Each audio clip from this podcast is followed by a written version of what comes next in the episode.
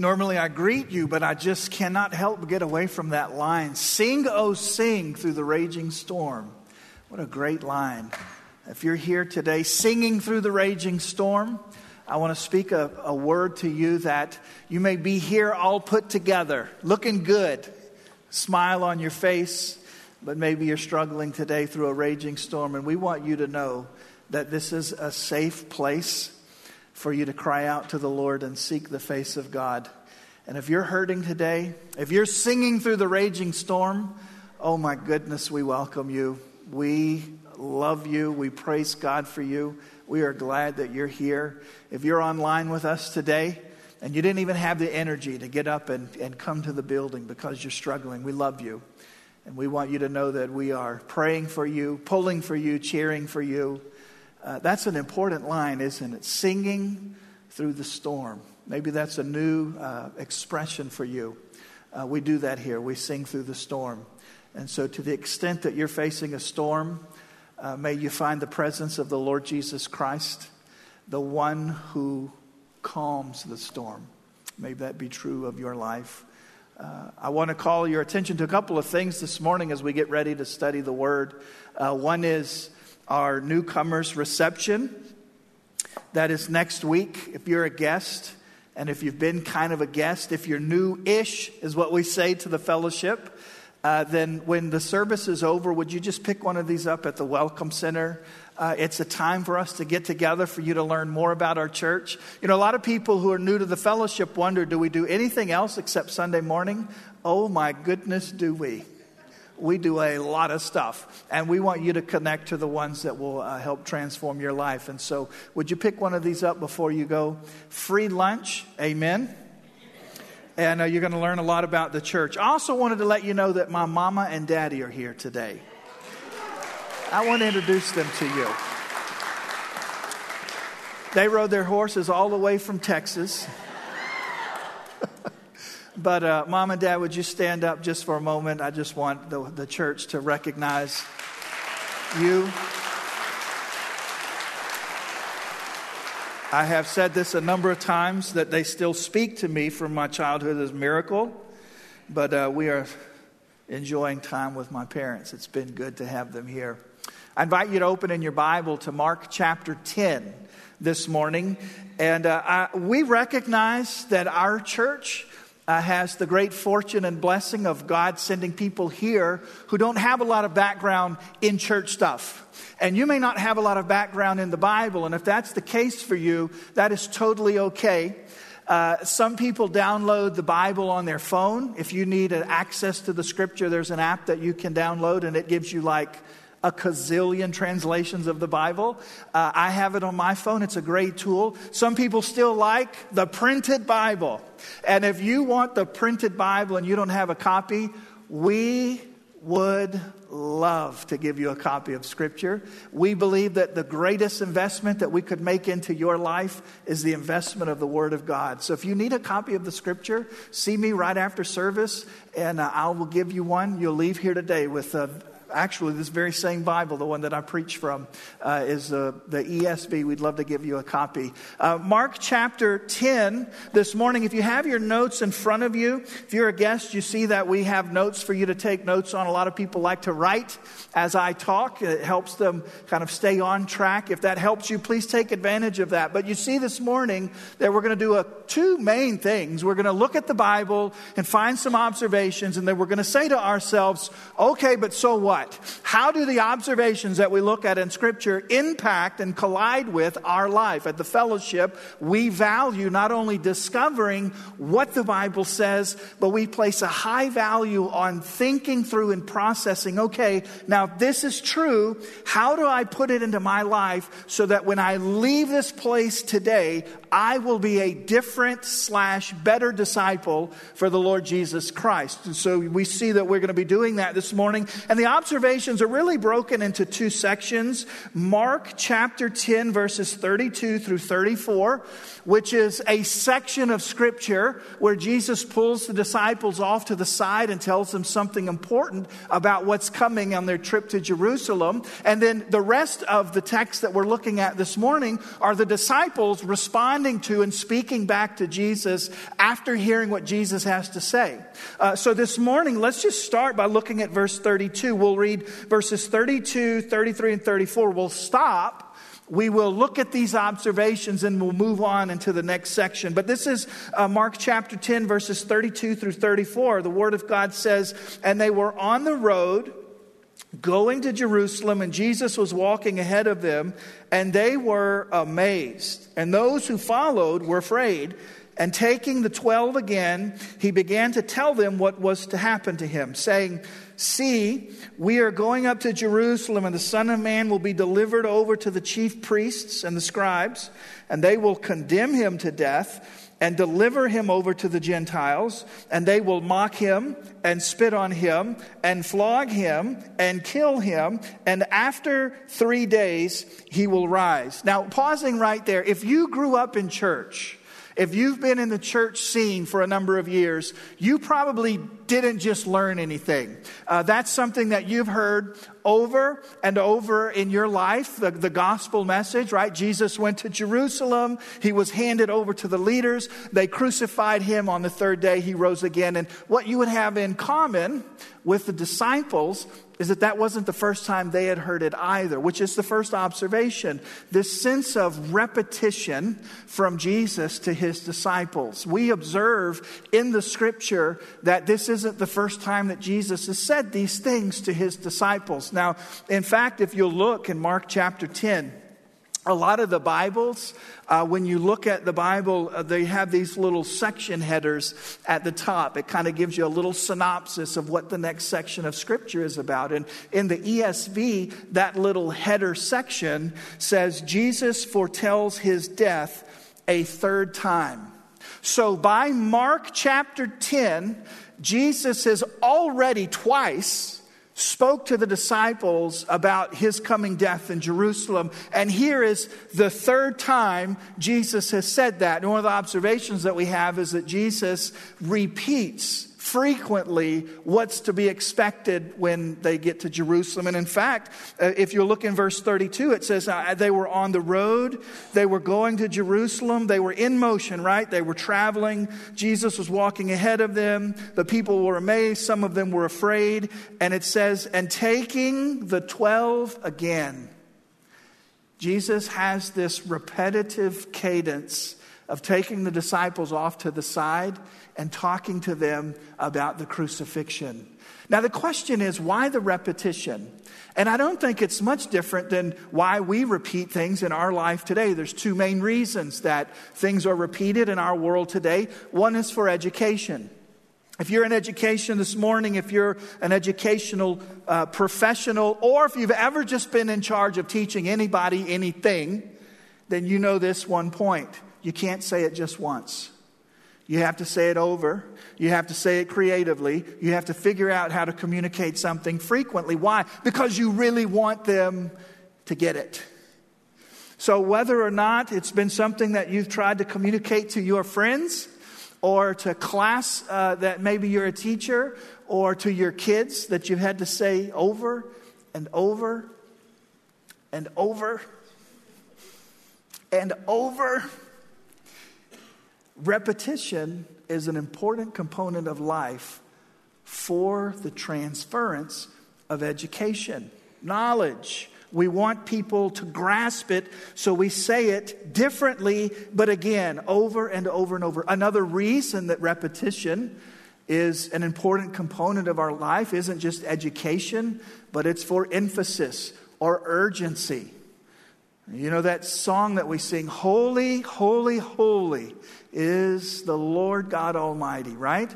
That repetition is designed to talk about the emphasis or the urgency or the power with which we're trying to communicate the holiness of God. We repeat things that we want emphasized. So then, when Jesus repeats the gospel story over to the disciples, we're going to Jerusalem. I'm going to be arrested. I'm going to be crucified. On the third day, I will rise again. Which is it? Is it for education purposes or for emphasis purposes? See, both.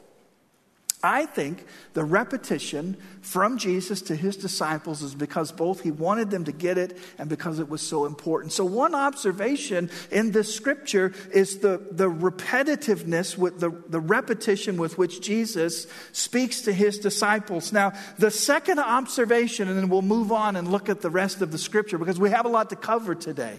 But the second observation that I would make is really in the verbs that we find in verses 32, 33, and 34. Specifically, most of the verbs that we find in these three verses are verbs about things that will happen to Jesus.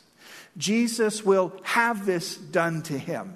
This will happen to Jesus. And it isn't until you get to the very end of verse 34 that you see that there's a verb that Jesus does himself. And so let's just kind of walk through this again, just for the sake of observation, just for the sake of seeing it in the scripture before we try to ask, okay, how does this impact or collide with our life? Let's look at it. They were, they were going on the road in verse 32. Jesus was walking ahead of them. The people were amazed. And then here Jesus says in verse 33, we are going to Jerusalem, and the Son of Man will be delivered over to the chief priests and the scribes. There's one.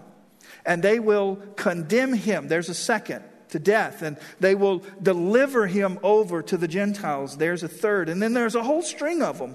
They will mock him, they will spit on him, they will flog him, and kill him. And after three days, he will rise. I want you to know that if you're a follower of Christ this morning,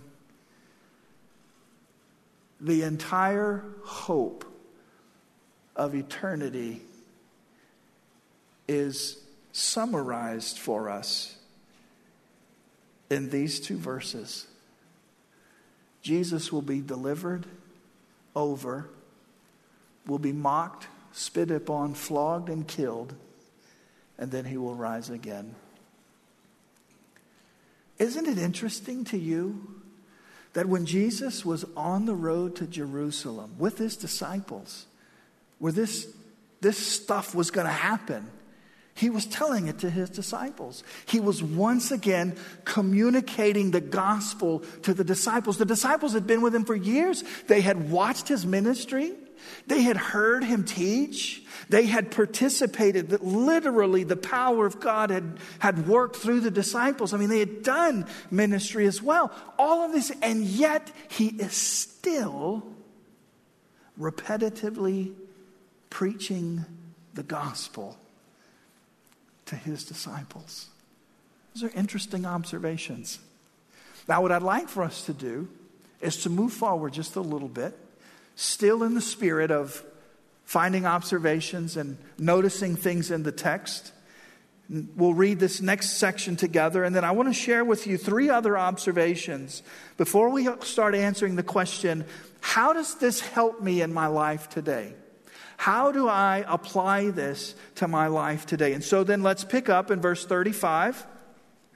We'll read through verses 35 through 45, and then we'll pause. We'll make a couple of observations, not about what Jesus is doing, but specifically about the disciples' reaction, response, what's going on in the hearts of the disciples at the time. So look with me in verse 35. It says, James and John, the sons of Zebedee, came up to him and said to him, Teacher, we want you to do for us whatever we ask of you. Have you ever had a child walk up to you and say, I want you to give me whatever my next question is?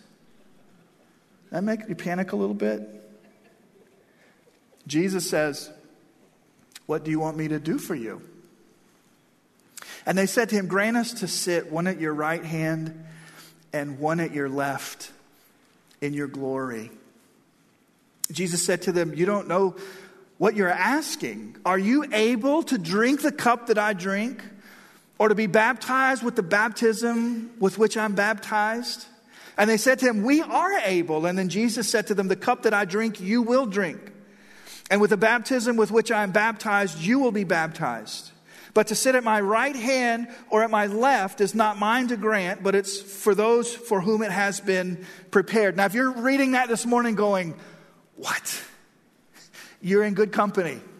There's probably a whole host of people this morning, either online with us or right here in person, that are going, What did Jesus just say? What are they asking for?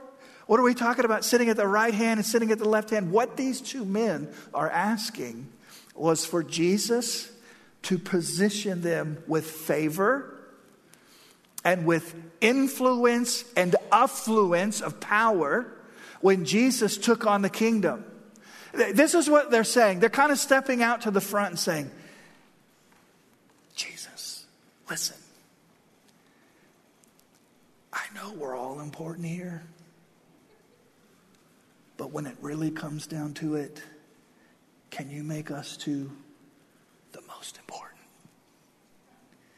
Now, as funny as that is, literally that's what they're asking Jesus.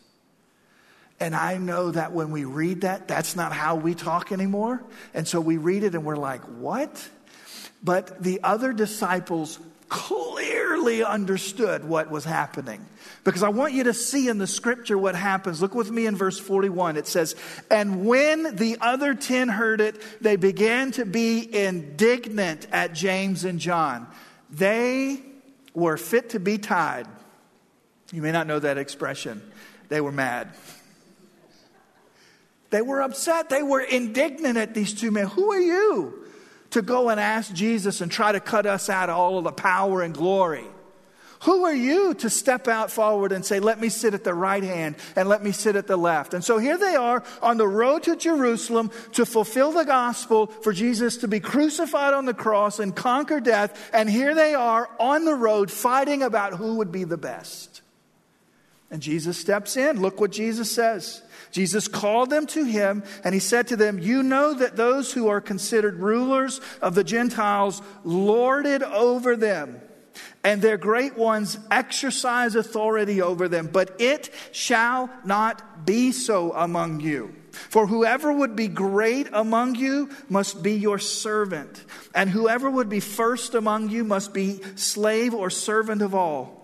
For even the Son of Man came not to be served, but to serve and to give his life as a ransom for many. Now, this morning we're looking at observations. We're just reading the text, making some observations. And one of the observations that we make about the disciples that the disciples were attracted to the power, but they were not attracted to the pathway or to the process. If you look at the question that these two men, these two disciples requested of Jesus, they said, Jesus, let me sit at your right and your left in your glory. They didn't say anything about his suffering. They didn't say anything about his arrest or the fact that he would be mocked or the fact that he would be spit on, or the fact that he would be flogged, or the fact that he would be killed. Nobody wanted a ticket for that. They wanted a ticket for his glory. And what we discover about these disciples is that even though they spent years with Jesus, they still were only attracted to the power of God, but not to the humility, not to the suffering, not to the servanthood at all. They wanted a seat at the table of glory, but they wanted nothing to do with the table of suffering. That's one observation. A second observation that I have about these disciples is that because they misunderstood the actions of Christ, they misunderstood their role in the gospel. And, it isn't as though it's hard to misunderstand the actions of God. I mean, there's probably three dozen people who are here this morning who could stand up and testify that as you look back on your life, as you look back and see what God was up to, you, you admit in the moment, I didn't see it, I didn't comprehend it, I didn't understand it. I sometimes misdiagnosed the work of God in my life. It can be easy to misunderstand what Christ is doing in your life, but these disciples really suffered for that because they believed that Jesus was the Messiah who was going to march into Jerusalem and, uh, and to drive out the Romans and to look at Caesar right in the face and hit him with this big uppercut and push him out of Rome. They thought that Messiah was going to take over Rome and liberate the people of God, and they wanted a piece of that. They misunderstood the actions of Christ. And so they misunderstood their role in the kingdom of God. They were asking Jesus about sitting at the table of glory. And Jesus was replying, you guys don't understand. There's no table. We're to go out and to serve the nations. We're to go out and, and feed the hungry. We're to go out and connect with broken and hurting people and minister to them and, and help them. That is what our role is. But because they misunderstood the actions of Christ, they misunderstood their role in that story. That's another observation. The third observation is a critical one. If you're making notes this morning, would you write down this op- uh, observation? Their corrupted desires challenged the unity of the disciples. I want for us to lean in on that just a little bit. I know we still have some points of application. We're going to go there, we're going to get there, we're going to complete that this morning. But I think this is an important observation. Consider this they were literally in the process of fulfilling the prophecy and the gospel of God. They were literally walking on the road to Jerusalem. They were walking with Jesus. Jesus was preaching the gospel to them. I am going to be arrested. I am going to be beaten. I am going to be crucified. I am going to be resurrected. All of this awesome stuff is happening. And then corrupted desires step in. And two guys step forward and say, Listen, Jesus, we've been talking. And the other 10 are really great, but we think you'd really be blessed to have us. And so you should put us at the right and left hand of your glory. Total creative thinking. It doesn't say this, not even in the Greek. I can just hear the 10 going, Hey, what are you guys talking about up there? Oh, nothing. We're just getting godly counsel. No big deal. Be right back. Listen, Jesus, can we please be the most important in your glory? And again to verse 41. When the rest of them saw and discovered and heard that there were two of the 12 who were jockeying for position, who were trying to cut the other 10 out. They were mad. These people are on the road to Jerusalem to fulfill the hope of all mankind, and they are fighting on the road about who's going to be the greatest. Corrupted desires destroy unity. And it would be awesome if this were the only time we see it happen in Scripture. Well, you can turn to the book of Acts after Jesus is crucified, resurrected, uh, transcended, and the Holy Spirit was inside of the church and, and the gospel was moving forward. It happened there. And, and I submit to you that it happens today in churches. Corrupted desires, sometimes from the lead pastor Sometimes it can be from lead leadership teams. It could be from the staff, or it can be from the elders. It can be from teaching teams, or it can be a cluster of people that get together and they have this corrupted desire, and all of a sudden unity is broken. But one of the observations that we make here in the life of disciples is corrupted desires challenge unity. So, how do we make sense of this for our own life? Like this morning, we've made some observations, I think important ones. Uh, you may have thought these thoughts before. You may have looked in Mark chapter 10, verses 32 through 45. And you may have had these thoughts. You may have seen these before. You may have heard preaching or teaching on these. You may have sat in Bible studies where these have been discussed. But the question for us, really, as a people of God, is okay, now we know what's happening in the scripture. What do we do with that? In, in my life, students, like as I get up and go to school and interact with brothers and sisters or try to get along with my parents, what do I learn today that I can apply to my life so that when I walk out of these doors, I will be better equipped to do those things that I'm going to be doing this week for those of you who are in the workforce? How does any of this make any difference to my life on the job? Those are all great questions. I want to give you some places of application. We love at the fellowship to apply the Word of God. We believe that Scripture calls us not just to know what the scripture teaches, but to do it, to be doers of the Word of God. And I want to equip you to do that this morning. I want to share with you some points of application. Now, I don't claim that there are three and I found them. I mean, if you read this whole section of Scripture, as you reflect on your life, you probably can think of a whole host 6, 9, 12, 50 probably, of ways that you can apply the Word of God. I just want to get you started this morning. I just want to lay before you this morning some suggestions on if you have a passion to apply these, these thoughts, these observations, these principles on how you can do that. The first is this let us heed and perpetuate the repetitive nature of the gospel in our life. If you've never written the word heed, it means pay very close attention. It's like the word behold.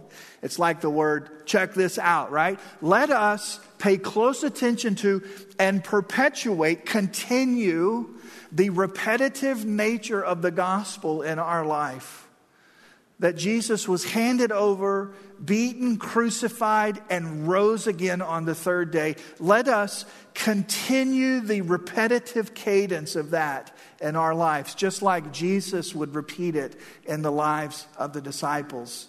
You may say to yourself, that doesn't seem like practical application at all. This is what I'm getting at. As a people of God, we need to preach the gospel to ourselves over and over and over and over again. The gospel isn't something that is supposed to collide into our life once and then disappear, never to be seen again. The gospel is something that is to confront us, bless us, challenge us, and transform us every single day of our life. The repetitive nature of the gospel is something that we all desperately need. So, for those of you who are here this morning, in, in marriage relationships or in romantic relationships, you need the gospel in your relationship over and over and over again.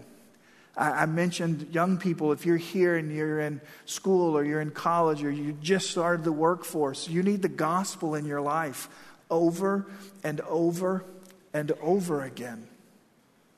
Even those of us who are in the workforce, like when you go to your place of employment, we need that repetitive nature of the gospel. We need to be reminded of our hope.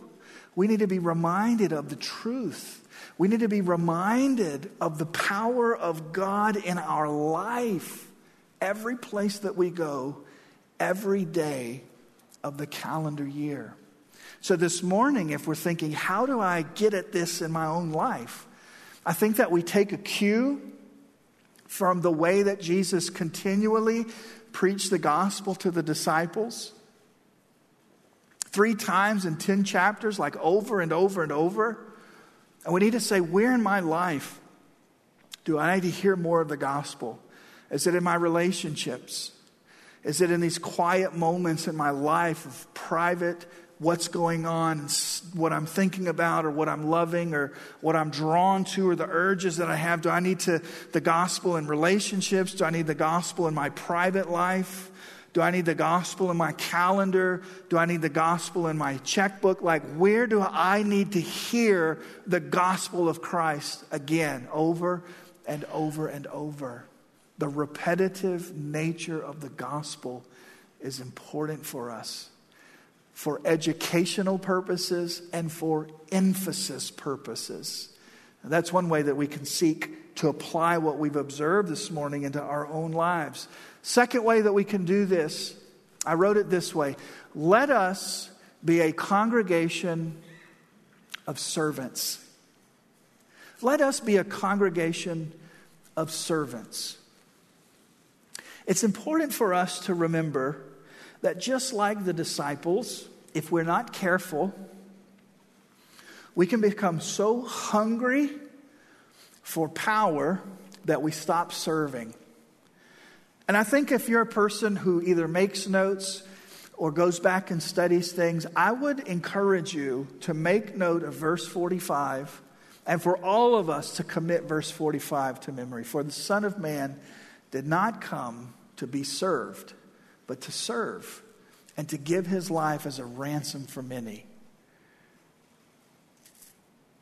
You know, sometimes when we're thinking about the things of God, thinking about the will of God, it can feel a little cerebral and hard to get at like, what does God want with my life? Does he want me to be a this or a that? Does he want me to go here or go there? And sometimes we can sense this little crisis moment in our life when we're trying to understand what is God's will for our life. But I would tell you that there's a baseline that is true for all of us in this room if we're in Christ. If you're a follower of Jesus, I'm about to tell you God's will for your life. It is to be an effective servant of people. That's the will of God. Let us be a congregation of servants. In other words, myself, other people who are uh, leaders here, other people who are volunteers here, other people who get involved here. The, you're here today, those of you who are online. Let's don't have a bunch of these two guys at the front of this story going, Jesus, can we have all the power? That's not going to get this church anywhere.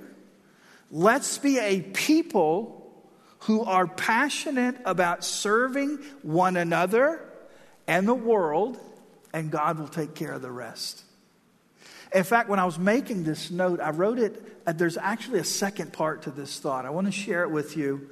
It may, maybe it'll connect with your heart this morning. I wrote, Let us be a congregation of servants, not for greatness, but from faithfulness. And so that gets at the motive of why we serve. Jesus says if you want to be the greatest, then you're going to be a servant. But I'll tell you this I don't want to serve from a motive of desire to be great. I want to serve because my Lord served. I want to be good at loving people because my Lord was good at loving people. I want to offer relief to the brokenhearted because my Lord offered relief to the brokenhearted. And I discovered in my life that I have to really keep in check not just what I'm doing, but why I'm doing it. Let us be a congregation of servants, not for greatness, but from faithfulness. That's another way that we can put this into practice this morning as we look at Jesus and preach the gospel. He says, I'm going to Jerusalem to serve. I'm, I'm, going to Jerusalem to be crucified. I will rise again. And the disciples are fighting over who's going to be the best. And Jesus said, Look, people, I didn't even come to be served. I came to serve and to give my life as a ransom for many. If you want to follow your leader well, then that's the attitude that you'll take. Take up the attitude of servanthood. So, the second thought this morning on application let us be a congregation of servants, not for greatness, but from faithfulness. And the third thought I have of application let us stay close to Jesus for the sake of unity. You know that I'm the type of person who reads the Bible and likes to ask, What if? I just have this wandering mind that's always going, Oh, think about that, and what if that would have happened? I read that way here. What would have happened if Jesus had not been there when verse 41 was happening and the rest of the 10 were getting mad at the two and they were indignant? And the scripture says, and then Jesus called them all together and told them this lesson. But what if Jesus wasn't there? I can just see 12 of these guys like having a fist fight right on the side road to Jerusalem, right? Fighting over who was best in the kingdom of God and coming to blows.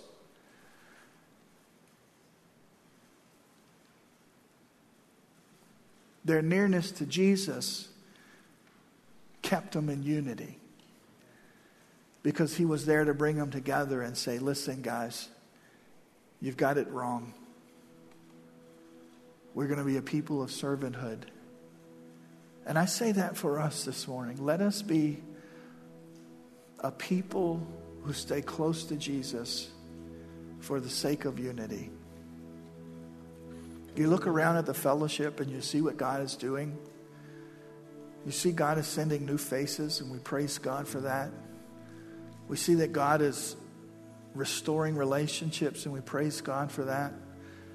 We watch a testimony like Sam's this morning of, of young people who want to take a stand for Christ, be discipled, and make a difference in the kingdom of God, and we praise God for that.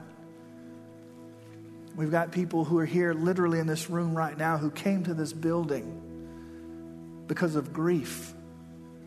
And the Lord has done a tremendous work in their life. Are they still grieving? Absolutely.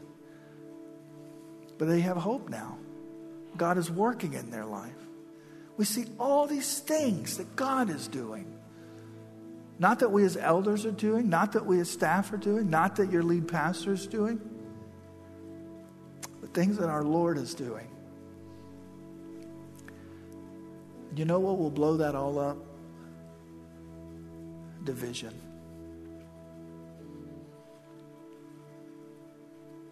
Let's stay close to Jesus for the sake of unity. We can breathe a sigh of relief that we don't save people's souls. We don't put marriages back together. We don't heal the broken heart. We don't give wisdom to the wayward soul. God does all those things. What is our job? stay together, and stay focused on the kingdom of God. What's one way that we can apply what we learned this morning? It's that we can stay near to Jesus for the sake of unity. I can't imagine what would have happened to those 12 guys, 10 against 2, and they were all upset that day. But Jesus was there. And the scripture says he called them to himself and he unified them with a lesson. Our third point of application is let's stay close to Jesus for the sake of unity. I invite you to bow with me this morning as we close our time.